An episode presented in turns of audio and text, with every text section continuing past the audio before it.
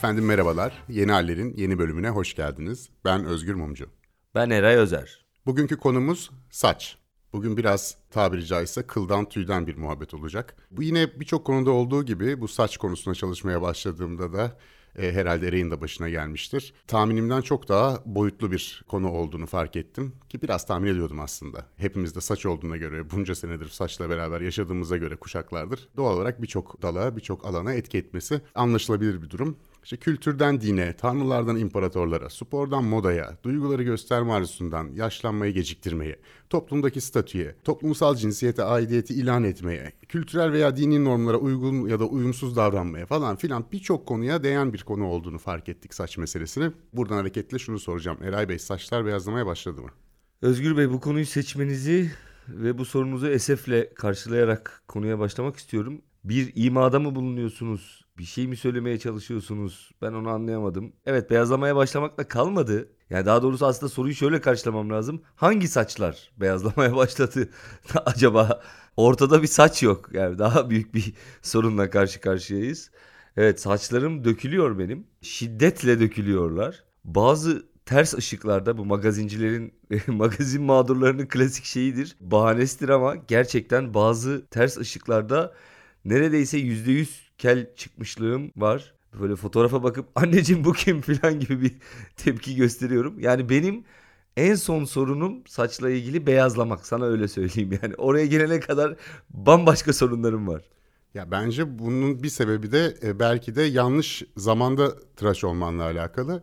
Çünkü 1743'te Osmanlı'da bir eser var adı Tıraşname. Diyor ki mesela ayın ilk gününde tıraş olan Aziz ola. Beşinci gününde tıraş olsa birisi her işi rastgele ve yedinci günde tıraş olsa gözleri ruşen ola, aklı ziyade ola. Dokuzuncu günde tıraş olsa bühtana uğraya diyor. Yani sen mesela bu günlere dikkat ettin mi? Ayın kaçıncı gününde berbere gidiyorsun? Bunlar önemliymiş Osmanlı'da. Şimdi şöyle hocam ben yaklaşık 8 aydır berbere gitmiyorum. Berber bana geliyor. Hatta o kadar ki hazırda var. Evde var berber yani. Daha muhteşem bir şey olamaz. Karantina ile beraber benim kız arkadaşımın içinde bir kreatif bir berber olduğunu keşfettik. Ben öncelikle o saç kesme trimmer diyorlar ya onunla işte ne bileyim 9 milimetre alırız 6 milimetre alırız işte olduğu kadar zaten dediğim gibi olmayan şeyin derdine düşmeye gerek yok dedim. Fakat kız arkadaşım saçlarımı keserken saçlarıma yeni bir tarzla yukarı doğru tarayıp biraz daha varmış gibi yapabilmem için yani saçım varmış gibi olması için yeni bir tarz bir soluk bile getirdi. Ben bunca yıldır berbere giden ve çok titizimdir böyle berberler gıcık olurlar işte yan taraf birazcık uzun kaldı falan filan bu benim normal kıllığım yani. Bak kıllık da mesela saçtan gelen bir ifadeymiş. Şimdi dikkat ettim. Berber beğenmem yani işin özü ki İstanbul'un en iyi berberlerine gittim geldim yani ve ciddi paralar verdim o insanlara olmayan saçlarım için. Meğer en iyisi evdeymiş. Ben onu bilmiyormuşum. Buradan da bir kez daha kız arkadaşıma teşekkür ediyorum. Gerçekten de en iyi saç tıraşını o yaptı şimdiye kadar bana. Diğer berberler bozulmasınlar ama hakikaten daha iyisini görmemiştim yani. O zaman ben de sana yine bir uyarıda bulunayım. Osmanlıca bir metin. Baş tıraş tabiri. Diyor ki eğer cuma günü tıraş olsa sevabı ve kerameti çok ola. Cumartesi tıraş olsa ölümü bıçaktan olur. Abo. Birdenbire dramatik bir geçiş var böyle. Bir gün farklı tabii olaylar değişiyor yani. Bir günde güzel oluyor sevabı kerameti çok. Cumartesi bırakırsan ölümün bıçaktan oluyormuş. Aman dikkat. Pazar yok mu? Pazar günü tıraş olsa kaygı keder getiriyormuş. Pazartesi tıraş olsa devlettir diyor. Perşembe günü tıraş olsa ilim kesbine sebep olur. Valla ben şeyin yalancısıyım, metnin yalancısıyım. Metin tamamen yalanmış zaten o yüzden metin yalancısı olmanda hiçbir sakınca yok. evet saç sakala gireceğiz. Saça sakala ve tabii ki aynı zamanda da vücudumuzdaki değişik tüylere kıllara gireceğiz. Hepsine baktık bakmışken çok da derin konuymuş uzun konuymuş. Oku oku bitmiyor. Bu işin ilmi tıbbı bilimi bir yerde geçmişi, kültürü, tarihi bir yerde. İnsan oğluna evrildiğimizden beri saçla ilgili bir derdimiz var doğal olarak. Çünkü sürekli uzuyor. Keza sakal da öyle. Sürekli uzadığı için de netice itibariyle onları kesmek gibi bir derdimiz olmak zorunda ve çok büyük de bir dezavantaj getirebiliyor. Kavgada, savaşta. Mesela Büyük İskender filan birkaç kere saç sakal yüzünden savaş kaybetmiş. İskender sakalı yasaklıyor o esnada. Diyor ki sakaldan yakalanıyorsunuz diyor. Ondan sonra savaşı kaybediyorsunuz diyor. Bu ilk insan için de atamız için de geçerli, atalar için de geçerli. dezavantajlı konumunu kaybetmemesi için bir yerde saçını sakalını kısaltmak zorunda. Çünkü işte kavgada, savaşta, kaçarken, kovalarken filan sorun yaratacak bir şey bu saçın sakalın uzun olması. Sadece savaşta değil bu arada. Yani bronz ve demir çağından kalan heykellere bakıldığında da işte saçlarda hep bir süs, örgü, file vesaire gibi motifler kullanıldığını görüyoruz. Yani insanlar alet edevat yapmaya başlar başlamaz saçlarına da bir şeyler yapmaya başlamışlar. Yani eski kazılarda hep işte bu mezarlıklarda falan bir taraklar, maraklar işte böyle bir e, saçla ilgili malzemeler görünüyor ve işte Keltlerin, İskitlerin mezarlıklarından çıkıyor e, genelde bunlar. İşte eski Mısır'da da bulabiliyoruz. Türklere ilişkin eski heykellerde de var. Mesela yani hep saçla ilgili bir kozmetik bir merak da var. Sadece savaştaki dezavantajından dolayı değil bir işte bir sembolizm, bir toplumsal hiyerarşiyi gösterme vesaire bin tane sebepten ötürü bu saça kafayı takmışız ilk başlardan itibaren. Evet, kötü ruhların saçta gizlendiğine dair bir takım inançlar var bazı kültürlerde. Dolayısıyla saçı kestiğin zaman işte bu kötü ruhlardan da kurtuluyorsun. Bazı şeyler var, e, şamanlar diyelim, kabilelerin din adamları, din insanları, kabile şefleri. Bunlar zaten kesiyor saçı. Bir törenle kesiliyor. Saç kesmenin belli bir ritüeli var. Ve işte bunlar kesildikten sonra yine mesela Hindistan'da falan böyle sıkı sıkıya bağlanıyor saçlar ki yeniden kötü ruhlar o saçların arasına karışmasın, uzak kalsın diye. Bir yandan da ilginç çünkü e, vücudumuzdaki o kürkü atıp kafamızda tutmaya devam etmişiz. E, bununla ilgili de bir sürü yaklaşım olmuş. Darwin karışmış meseleye, daha farklı antropologlar, işte biyologlar var. Herkes şunu merak ediyor, yani şu sorunun peşinde. Niye bizim tüylerimiz döküldü, kıllarımız döküldü? Artık bir kürkümüz yok. Ama belli bölgelerde de tüyler, kıllar kalmaya devam ediyor. Şu ana kadar bir sürü teori var bununla ilgili. İşte Darwin diyor ki mesela e, er, kadınlar diyor mesela sakalı olan erkekleri tercih ettiler. Çünkü bu daha bir güç ve kuvvet göstergesiydi.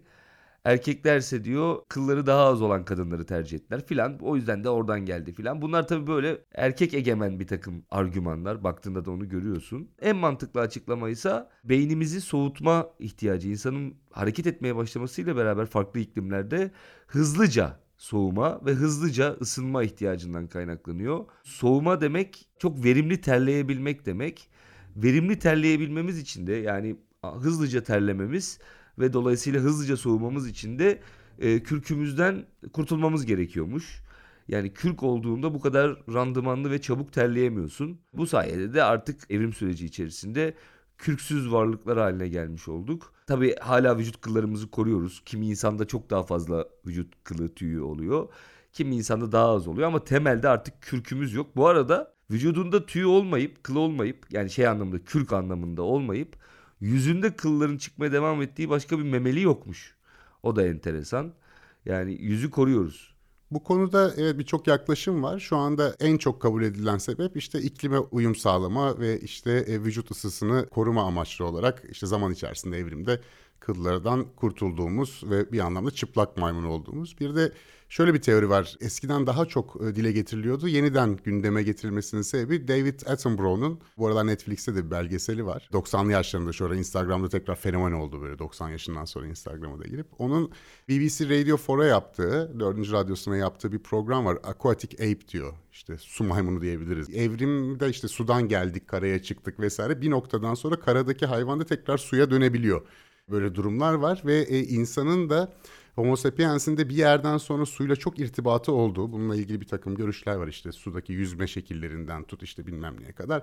Ve bu sebeple de tüylerinin döküldüğünü iddia ediyor. Bu David Attenborough'un bu yaklaşımı aleyhine bir görüş ortaya kondu. Onun üzerine buna karşı bir başka görüş daha ortaya kondu. Şu aralar tekrar tartışılıyor. Çok ana akım bir görüş değil ancak bir süre suyla çok teşviki mesaimiz oldu ve işte su ürünlerini yiyebilmemizin vesairenin de bundan kaynaklandığı söyleniyor ve bu sebeple de kılların döküldüğü de iddialar arasında ama senin de dediğin gibi çok büyük ihtimalle şu anda en azından en çok altı çizilen ve en çok üzerine uzlaşı olan görüş bu iklime uyum sağlamak ve terleme sebebiyle vücut ısısını korumak amacıyla bu kıllardan kurtulundu.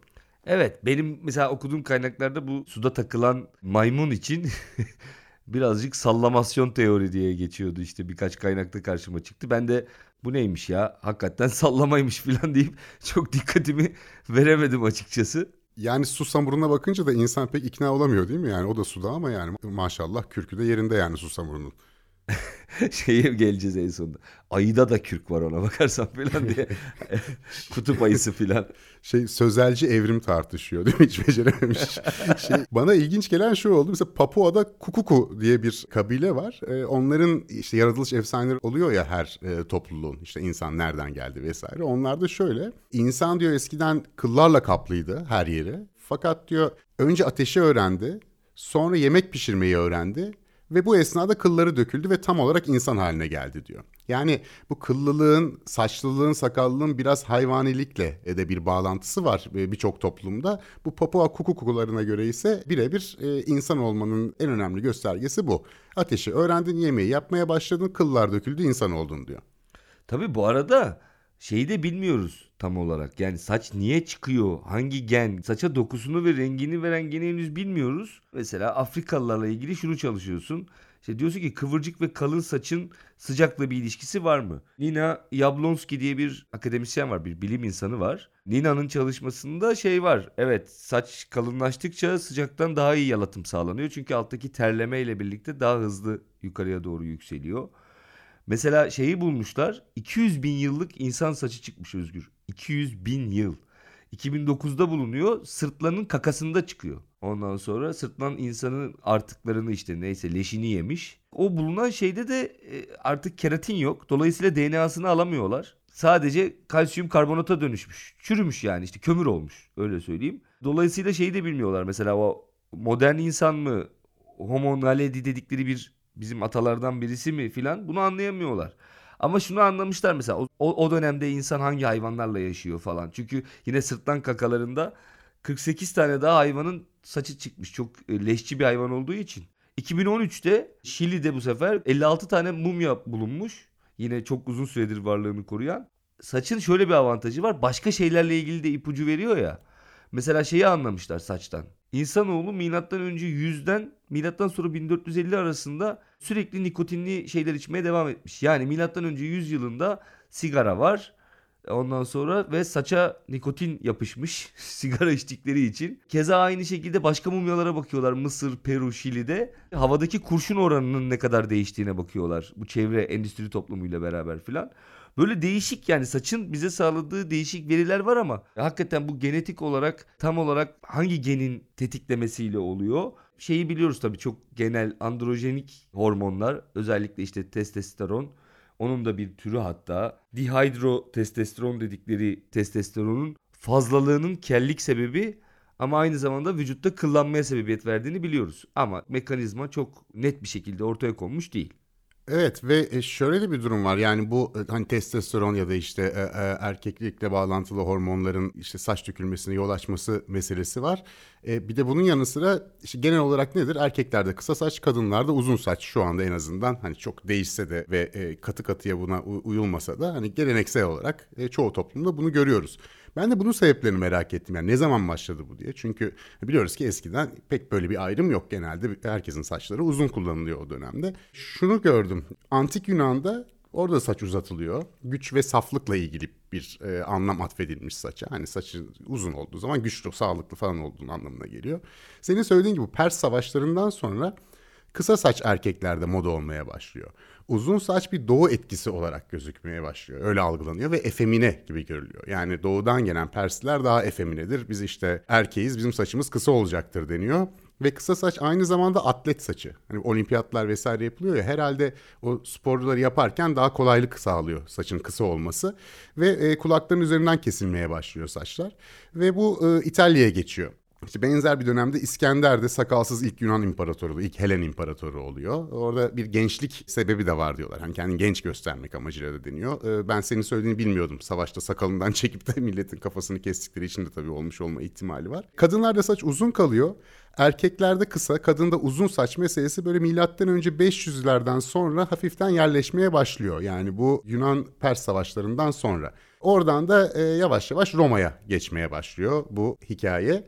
Ve Roma'da bana ilginç gelen şu, Roma'da başta saçlar basit ve doğal. Yani Roma kendisi de böyle bir yer zaten ilk etapta. Hani Yunanistan'daki sofistikasyon falan yok antik Yunan'daki. Fakat zaman içerisinde Roma güçlendikçe hafif Yunan etkisine girmeye başlayınca saçlar boyanmaya başlıyor. Hafiften uzatılmaya başlıyor ve peruk geliyor. Erkekler gri saçlarını koparıp saçlarını boyamaya başlıyorlar. Mesela Cermen kadın savaşçı esirlerinin sarı saçları kesilip peruk yapılıyor falan ve gece dışarı çıkılırken peruk takılmaya başlanıyor. Yani Romalılar böyle renkli renkli peruklarla gece dışarı çıkan insanlar aslında. Bugün böyle gözümüzde canlandırınca biraz tuhaf gelse de düşünebiliyor musun böyle Roma'da çeşit çeşit renkli, boyanmış renkli e, peruklarda bir takım adamlar sokaklarda dolaşıyor. Ve berberlerde çok vakit geçirilmeye başlanıyor. Böyle bir sosyalleşme yeri olarak, mekan olarak kullanılıyor berberlerde. Ve bir noktadan sonra şu başlıyor.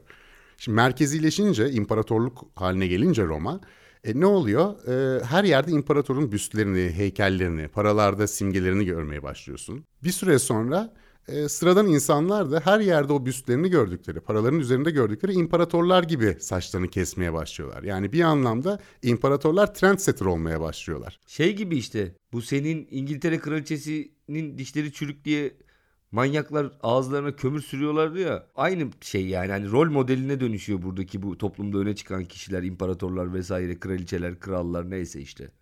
Ya sorma şimdi bizim meşhur birinci François vardır ya hani Kanuni ile beraber bir ortak ittifak kurarlar da hani bizde çok sevilir o mektup işte. Ben şuranın şuranın hükümdarı buranın buranın hükümdarıyım sanki işte Frangistan kralı François'ın falan diye yani aşağılayıcı bir mektup olduğu söylenir falan. E, bu tabii birinci François, Şalken, e, 8. Henry, Kanuni Sultan Süleyman bunlar hep aynı dönemde yaşamışlar e, ve çok ilginç bir dönem gerçekten. Birinci François'ın saçlar uzun. Fakat bir meşaleye falan değiyor bilmem ne saçlar yanıyor kesmek zorunda kalınca saraydakiler de onu taklit ediyor.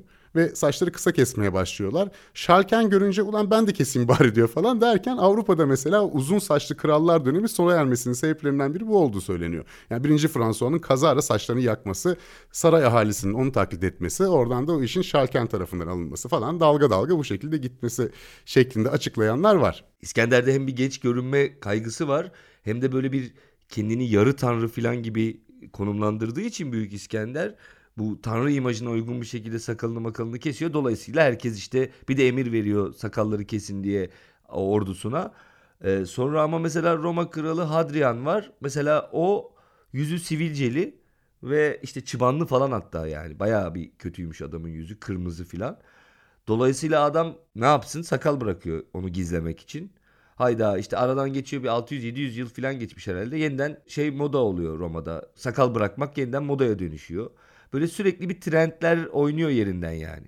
Ya tabii bugünkü kadar hızlı olmasa da bile o zaman da bazı trendler var ama mesela Roma'da o sakal meselesi o kadar da yaygınlaşmıyor. Yani Julian diye bir imparatoru var Roma'nın. Julian'in özelliği şu Konstantin'in yeğeni. Konstantin de e, Hristiyanlığı ilk resmi din olarak kabul eden imparator. Fakat Julian Hristiyanlıktan çıkıyor efendim. Tekrar eski Roma dinlerine dönüyor. Ve kendisi pek tahta çıkacağı öngörülmemiş. Sıralamada biraz gerilerde bir arkadaş olduğu için bunu salmışlar. Bu gitmiş felsefe öğrenmiş Yunanistan'da falan. Sonra o ölmüş, bu öldürülmüş, bilmem ne olmuş, taht buna kalmış. E bu da kendini filozof gibi gördüğü ve Hristiyan olarak da görmediği için ve tekrar e, eski dine dönmek e, arzusunda olduğundan ötürü sakallı biri ve buna karşı da o zamanki Hristiyanlar keçi diyorlar adama. Yani sakallı olduğu için lakabı keçi olarak e, anılmaya başlıyor. Yine de çok şey değil, e, sakal çok yaygın değil ve şeyden de bunu görebiliyoruz aslında. E, Bizans zamanın ikonografisine baktığın zaman e, o zaman da işte bütün imparatorlar nispeten kısa saçlı ve matruşlar yani pek sakallı değiller. E, kafatasına yapışık bir saç ve bir sakalsızlık durumu var. Yani Hristiyanlıkla beraber bir böyle bir tatsızlık gelmeye başlıyor aslında. O da şuna dayandırılıyor. İşte Aziz Pol'ün şeydeki İncil'de Korintliler bölümünde diyor ki Doğanın kendisi bile size erkeğin uzun saçlı olmasının kendini küçük düşürdüğünü, kadının uzun saçlı olmasının ise kendini yücelttiğini öğretmiyor mu diyor. Buradan da hani dini bir de referansı olduğu için çok uyulmasa bile saçlar kısa, sakallarda biraz az olmaya başlıyor filozof falan değilse. Evet bu erkek tarafı tabii kadın tarafında da birazcık bakmak lazım. Kadın tarafında saçların bakımı vesairesi de çok eskiye dayanıyor. Daha doğrusu vücuttaki bütün e, tüyler kıllar diyelim buna. Ama bizim bugün modern anlamda bildiğimiz böyle işte en klasik haliyle işte bacakları alma işte ne bileyim kasık kıllarını alma filan, koltuk altına alma filan gibi şeyler çok yeni meseleler aslında. 1914'te Harper's Pazar'da çıkan bir reklamla özellikle koltuk altı ve yüz tüylerini alma e, meselesi gündeme geliyor kadınlar için. Bu bir endüstriye dönüşüyor aslında. Kleopatra döneminde de bir tür ağda kullanılıyormuş çeşitli işte şekerli maddeleri bir araya getirerek bir tür ağda yapılıyormuş. Yani o zamana kadar gidiyor. Ta Kleopatra'ya kadar gidiyor bu iş. Mesela Elizabeth döneminde kadınlar kaşlarını ve ön saçlarını alıyorlar. Çünkü geniş alın modaymış o zaman da. Enteresan olan şey bir 100 yıl öncesine kadar bizdeki bu dediğim gibi moda sektörünün ve endüstrinin dayattığı kadın imajı tam bugün anladığımız gibi değil. Çok daha farklı. Yani işte bacak kıllarını alma gibi bir şey yok vesaire. Yani böyle bir kavram yok. Böyle bir zorunluluk yok. Daha çok sanatçılar, sahne performansı sergileyenler, sergileyen kadınlar bu bacak kıllarını, tüylerini vesaire alıyorlarmış. Enteresan olan şey şu, bana garip gelen şey şu. Tamamıyla moda sektörünün betimlediği bir alan olarak neredeyse işte bir dönemde, bir jenerasyonda tamamen algı değişmiş. Şöyle bir şey okudum çok değişik geldi hoşuma gitti. 1920'de diyor bir kadını diyor bacaklarını alırsa haber yapardınız. 1940'lardan sonra ise almazsa diyor. Bunun artık ne kadar dayatmacı bir yaklaşım olduğunu, yani moda dünyasının, endüstrinin dayattığı bir trend olduğunu görünce şaşırdım.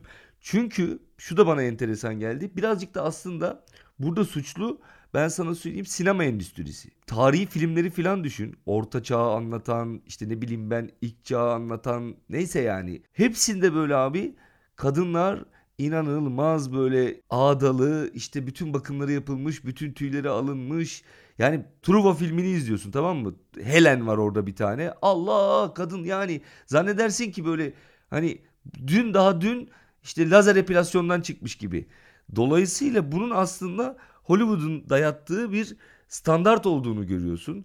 Zaten bütün bu ağda yöntemlerine falan da baktım. Yani nelere soktun bizi bu arada Özgürcüm. Her şeyi öğrendik sayende. Arkadaşlarıma baya böyle kadın arkadaşlarıma arkadaşlar bir şey söyleyeceğim. Brezilya ne demek filan gibi şeyler sorarken yakaladım kendimi. Hollywood diye bir yönt şey var. Brezilya'nın da ötesi diye geçiyor. Böyle bütün kıllardan tüylerden kadın arındığında Hollywood tarzı ağda oluyormuş bunun adı. Yani bu çok anlamlı. Çünkü gerçekten sinema endüstrisinin dayattığı ve daha sonra da işte bu Playboy ile beraber porno sektörünün dayattığı bir e, kadın güzellik imgesi algısı var ve bu tabii ki çok erkek egemen bir algı.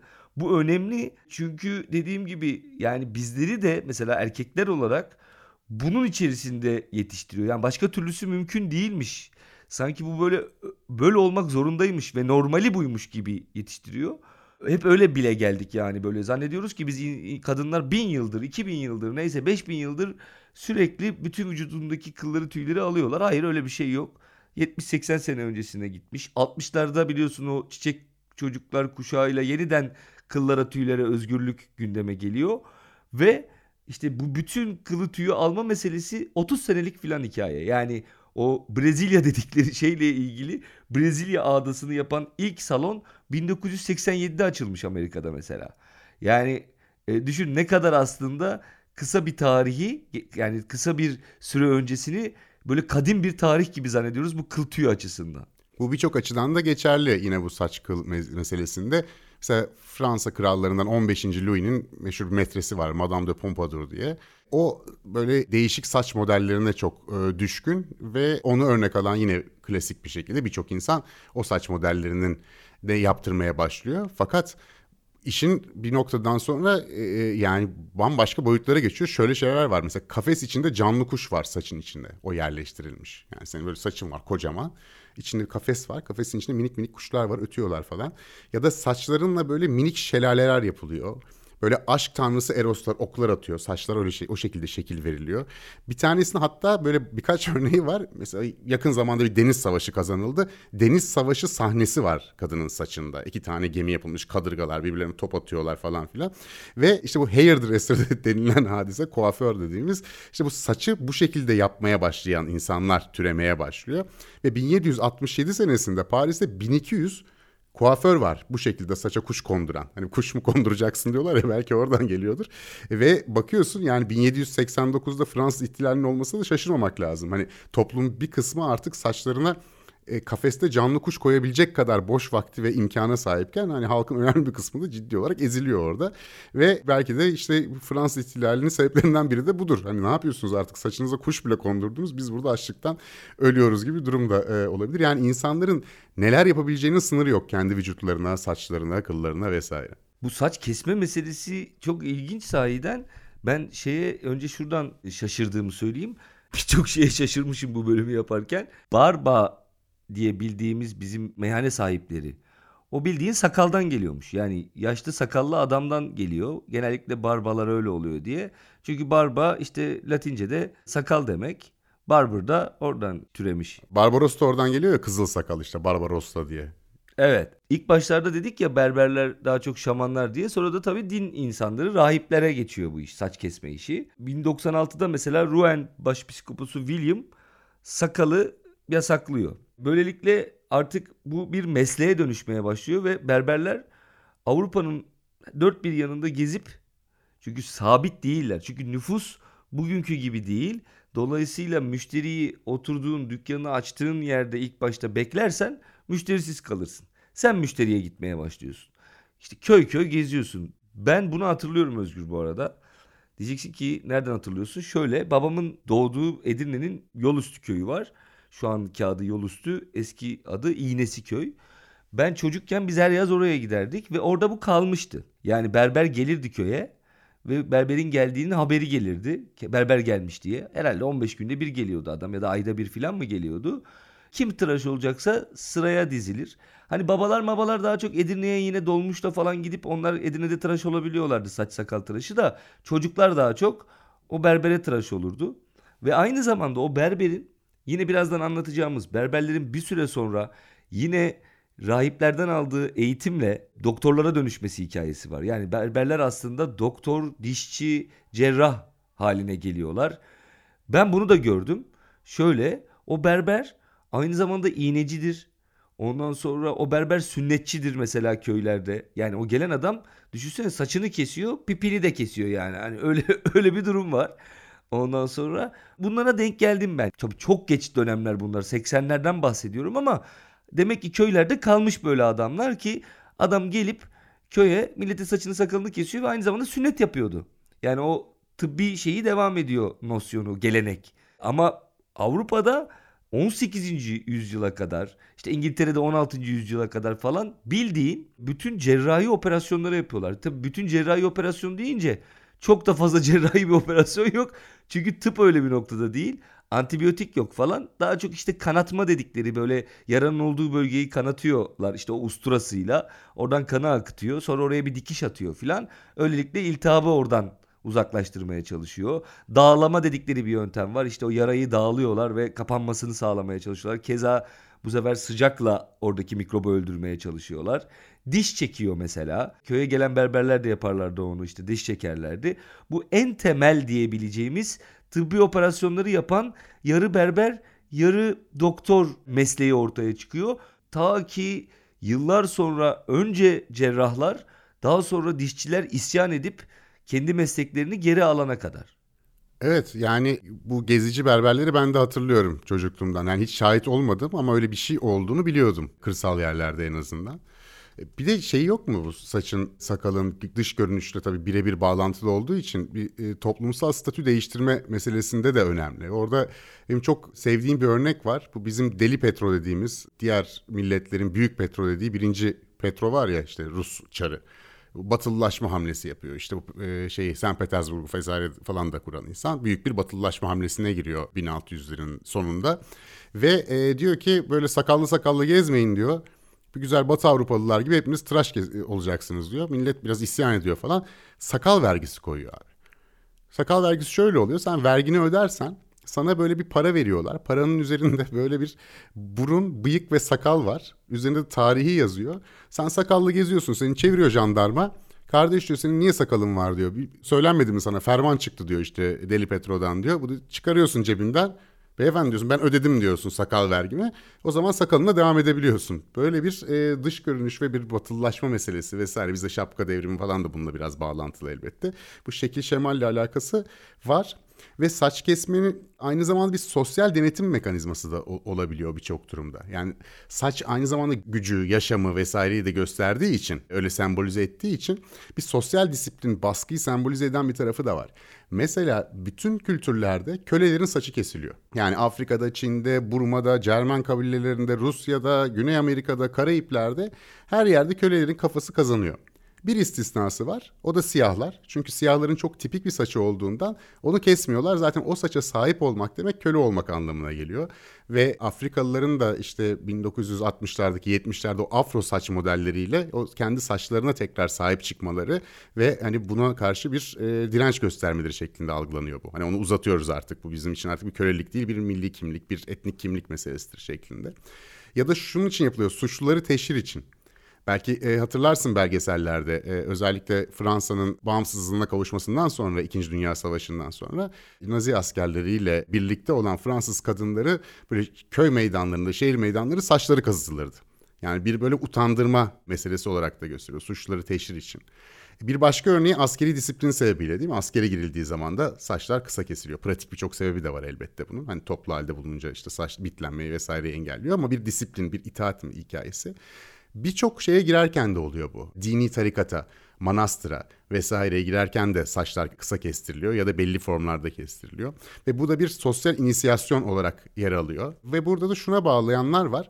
Yani burada hani kölelikle de ya da bir manastıra girerken ya da bir ne bileyim dergaha girerken saçların kestirilmesi ya da bazen şeyh tarafından falan da kesiliyor bir e, inisiyasyon görüntüsü göstergesi olarak. İşte ikisi de kibrinden arınma, egodan arınma ve biat etmeyi gösteriyor diyorlar. Yani böyle bir sosyal baskı aracı olarak da bir sosyal regülasyon amacı olarak da ya da bir toplumsal statüden diğerine geçmenin bir sembol olarak da kullanılıyor.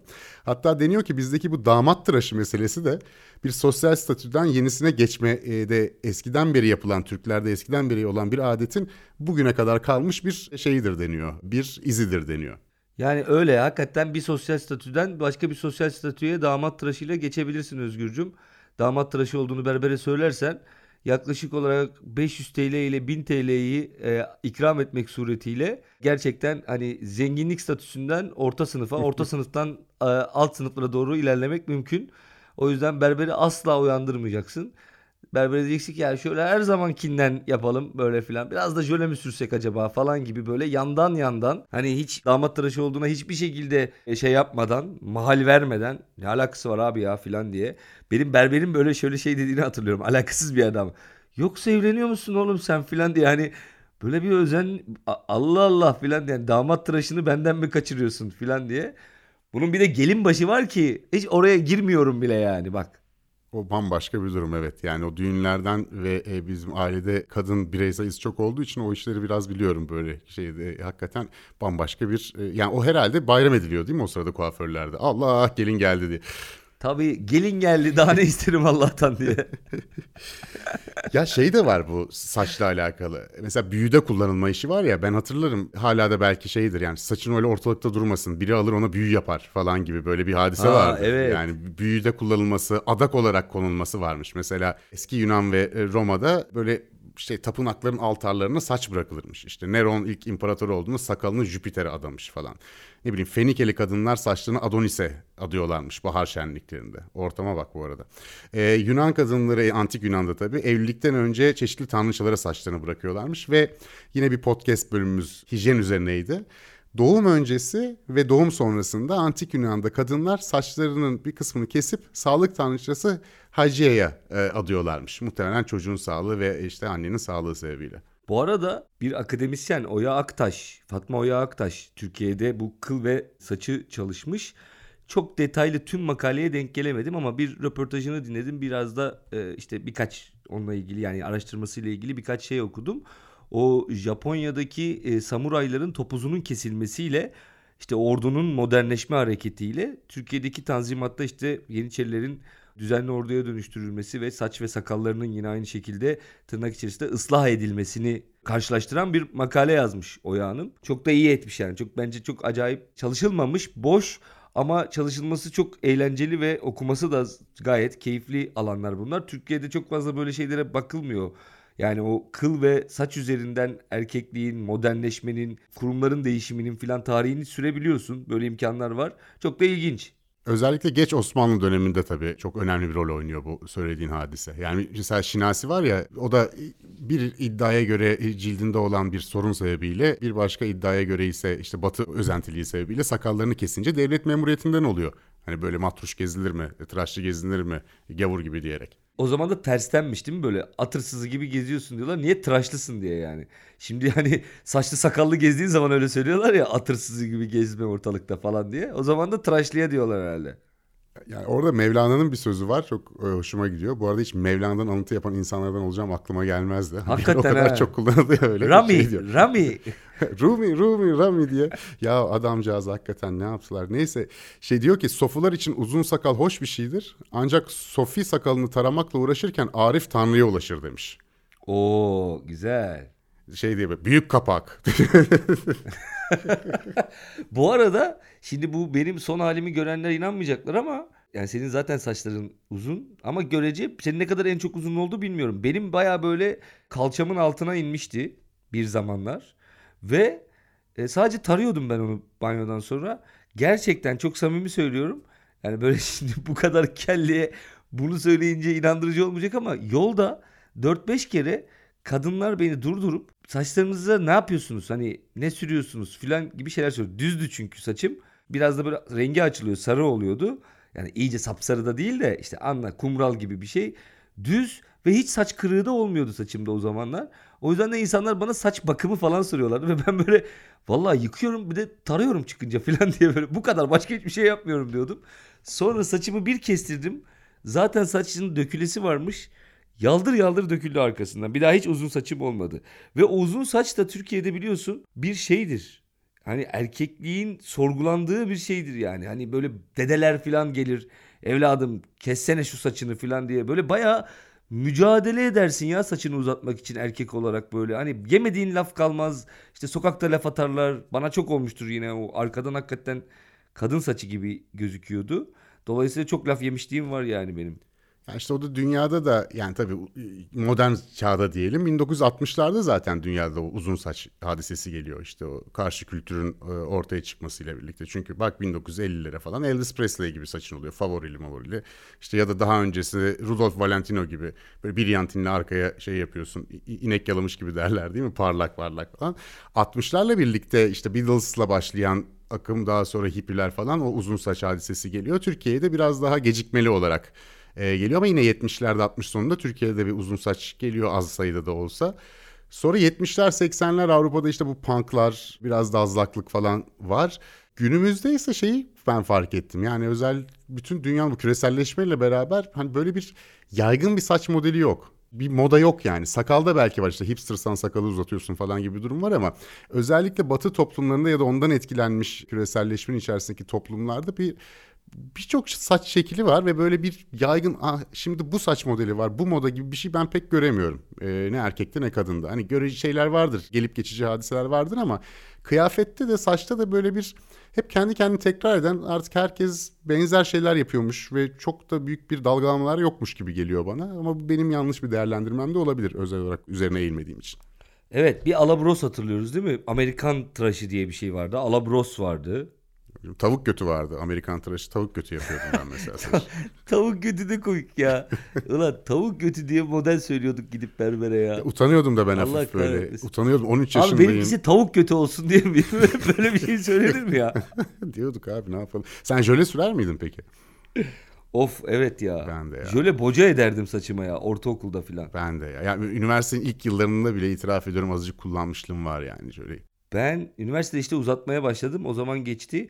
Sonra da e, bu samuray dedikleri yani yukarıyı topluyorsun yanlar arkalar falan dağınık kalıyor gibi bir işte İlhan Mansız mı dersin samuray mı dersin öyle bir modelle yani bayağı bir o, ne 30 yaşıma kadar mı yok 29 yaşıma kadar falan öyle gezdim. Yanlış hatırlamıyorsam 2008'de kestirdim saçımı. Bir daha da işte 12 senedir kelim abi. Bu 12 senedir kel olarak yaşıyorum. Saçlarım da kısacık. Yok o kadar da kel denmez canım. Şu anda hala bir ümit var gibi gözüküyor. Bir de biliyorsun bu saç ektirme meselesinde Türkiye e, dünyanın lideri anladığımız kadarıyla. Yani teknoloji de gelişti bir yandan da bakınca artık kader değil. Kellik diyebiliriz. Bir de eski Türklerde kelliğin bir kut işareti olduğu da söyleyenler var. Yani kellikte bir keramet de bulunuyor. Yani belki de ona yaslanabilirsin bu konuda. Hayırlısı diyorsun. Hayırlısı olmuştur belki de. 5 milyon tane saç kökümüz varmış bu arada. Yani bu e- Ekim deyince aklıma geldi. Komple söylüyorum bunu. Çünkü saçta şey kafada 100-150 bin adet var yanılmıyorsam değil mi saç teli? Evet kafaya da ona göre işte mesela parasına göre 10 bin 20 bin teorik olarak kök ekiyorlar. Dünyada bir yılda e, insanoğlu saça 94,5 milyar dolar harcayacak önümüzdeki yıl.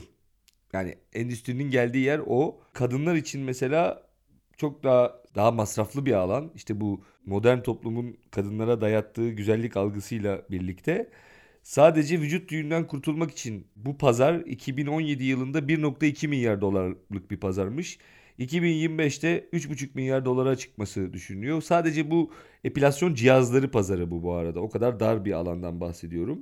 Mesela çok enteresan bir kadın vücudundaki tüylerden tıraşla kurtuluyorsa ömrü boyunca bu işe 10 bin dolar harcayacak demektir rakamsal olarak. Eğer A'da yapıyorsa 23 bin dolara mal oluyormuş ve bu 2008 datası. Bu rakam biraz daha yukarı çıkmıştır diye tahmin ediyorum. Yani çok büyük bir sektör aslında bir yandan da saç. Şimdi yavaş yavaş konuyu toparlayalım. Bir ailede konuştuk. Fakat buradan nasıl bir orkoluğa bağlayacağız bilmiyorum. Biraz zor bir konu orkoluğa bağlamak için. Hakikaten bunu düşündüm biliyor musun programdan önce? Dedim ki ben dedim hiçbir şey söylemeyeceğim çünkü ben bağlayamıyorum net. Yani kabul ediyorum. Özgür dedim acaba saçtan sakaldan nasıl bir orkoluk çıkartacak dedim. Lütfen abi aklına bir şey geldiyse elini korkak alıştırma dinliyoruz seni. Valla bunun orkoluğu çok zor e, Eray'cığım. E, fakat saçın kökeni saçmaktan, dağıtmaktan, yaymaktan geliyor. Ve hayatta saçmaya, dağıtmaya, yaymaya gayret edelim. Saçımız olsun ya da olmasın diyerek esen kalın diyorum efendim. Vay. E yani. Yani bu buradan ancak bu çıkar tabii. Bir şey diyemiyorum. Ee, ben de şu şeye takıldığım için oradan bağlayacağım.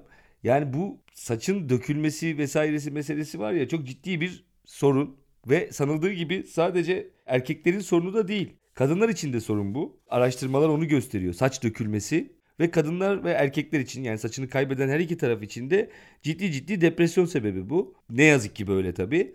Ben de oradan bir şey söyleyeceğim. Yani bu bedenin aslında bir meta haline getirilmesi ve bir ideal kadın, ideal erkek, işte kel olmayan, kılları tüyleri olmayan kadınlar, kel olmayan adamlar, tam tersi kıllı tüylü adamlar. Bunlar hep aslında çok kültürel ve dediğim gibi çok yakın zamana ait kavramlar. Bunlar geçici şeyler. Elinizden geldiği kadar bunlara takılmayın. Bana da mesela saç ektirecek misin filan diyenler oluyor. Ben de diyorum ki dalga mı geçiyorsunuz ya ne alakası var filan diye. Ha ektirebilir insan kendini o görüntüden rahatsız hissediyorsa onda da hiçbir sıkıntı yok. Ama Allah aşkına saçınızı sakalınızı kendinize depresyon sebebi yapmayın. Öyle bir durum yok yani. Hani sizi beğenen beğenir yine. Saçsız da beğenir, sakalsız da beğenir. İşte kıllı da beğenir, tüylü de beğenir diyerek ben de orkolumu böyle yapmış olayım efendim. Bir sonraki bölümde görüşmek üzere. Kalın sağlıcakla.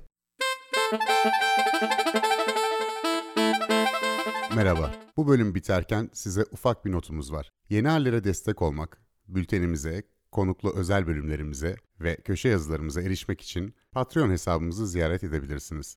Hesaba ulaşmak için patreon.com adresine yeni haller yazıp aratmanız yeterli. Teşekkürler.